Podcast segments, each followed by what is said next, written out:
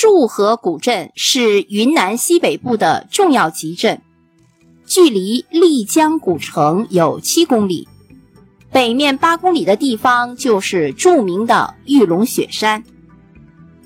束河村是纳西族先民在丽江的最早的聚居地之一。但是这个小村镇的繁华却得源于唐朝开通的茶马古道。束河古镇不仅风景如画，在古镇上还保留着许多的古迹，有建于明代的青龙桥、大觉宫等。束河镇依山傍水，古老的民居错落有致，经过千百年的磨砺。古镇褪去铅华，呈现出一派宠辱不惊的从容姿态。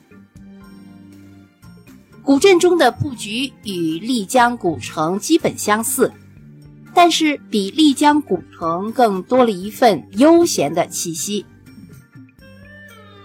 青石板铺就的路面，在数百年车压马踩之下，变得十分光滑。泛着光泽的青石板路，记载了茶马古道上来去匆匆的驼铃声，记载了过往的风华。在街头有一个水潭，被称为九鼎龙潭，又被称为龙泉。这里的村民大多以制作皮革制品为主，这里的商品远近闻名。更是远销到印度、尼泊尔等国，因此这里也被称为皮匠村。作为游客，我们来到束河古镇，要去鉴赏哪些地方呢？好，接下来呢就为您介绍一下。第一个，我们要鉴赏一下束河古镇的民居。束河的民居建筑多为农家院落式。布局比较简单，分为住宅和院落两个部分，以附近山上开采出来的山石做房屋的基础和护墙，这一点就与大岩镇的土冲墙完全不一样。这里面呢就显得粗犷豪放。这样的民居实用性也很强，雕刻装饰比较少，多了几分古朴气质。更显得简洁大方，但是呢，也有例外。古时候外出经商发了财的人回来之后，便修建高宅大院，把房子修建得雕梁画栋，极为精美雅致。但是这样的房子数量不是很多，与地道的树河民居相比，虽然美观壮观得多，但是到底还是失去了几分本真的味道。第二个我们要鉴赏，就是前面讲到的九鼎龙潭。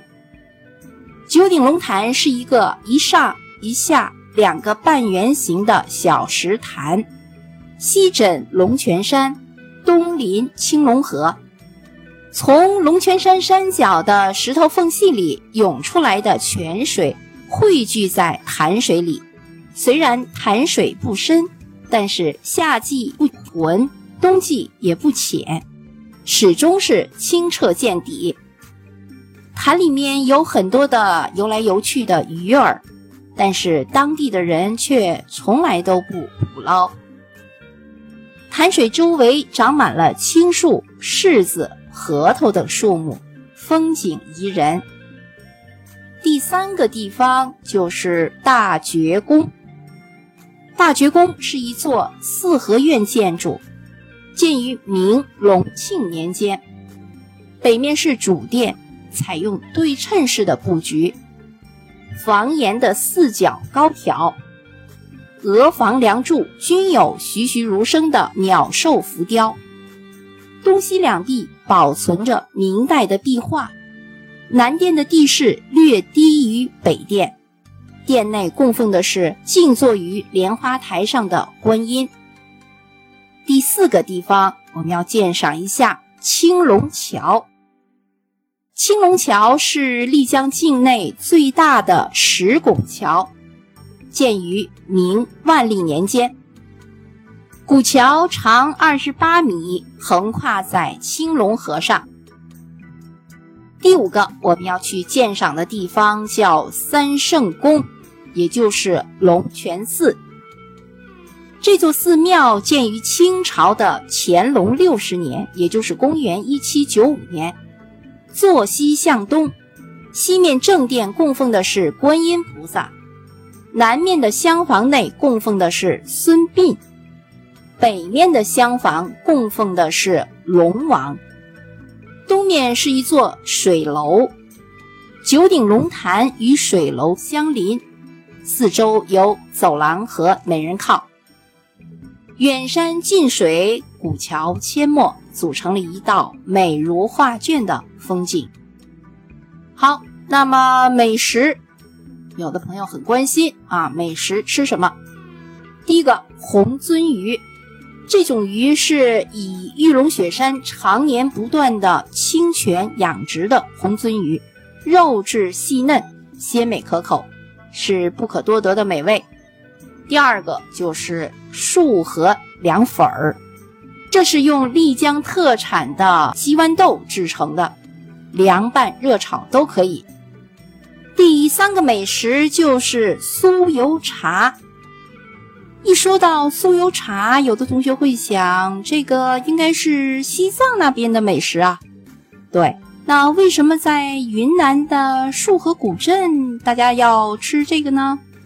是这样。就是茶马古道不仅让不同地区的商品彼此流通，还让不同的文化彼此交融。所以正因为如此，酥油茶这个西藏特色的美食，现在如今也成了束河村民日常生活中不可缺少的小吃。如果要购物，我们要买些什么东西呢？束河前面我们讲到了，是有名的皮匠之乡，皮革制作工艺精良，各种的皮衣、皮鞋不仅精美、质量好，价格也非常公道。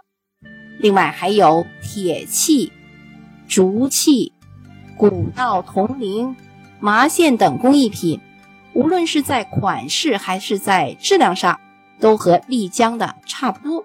但是呢，如果是在束河购买这些工艺品，要比丽江便宜很多。好，束河古镇就为您介绍到这里。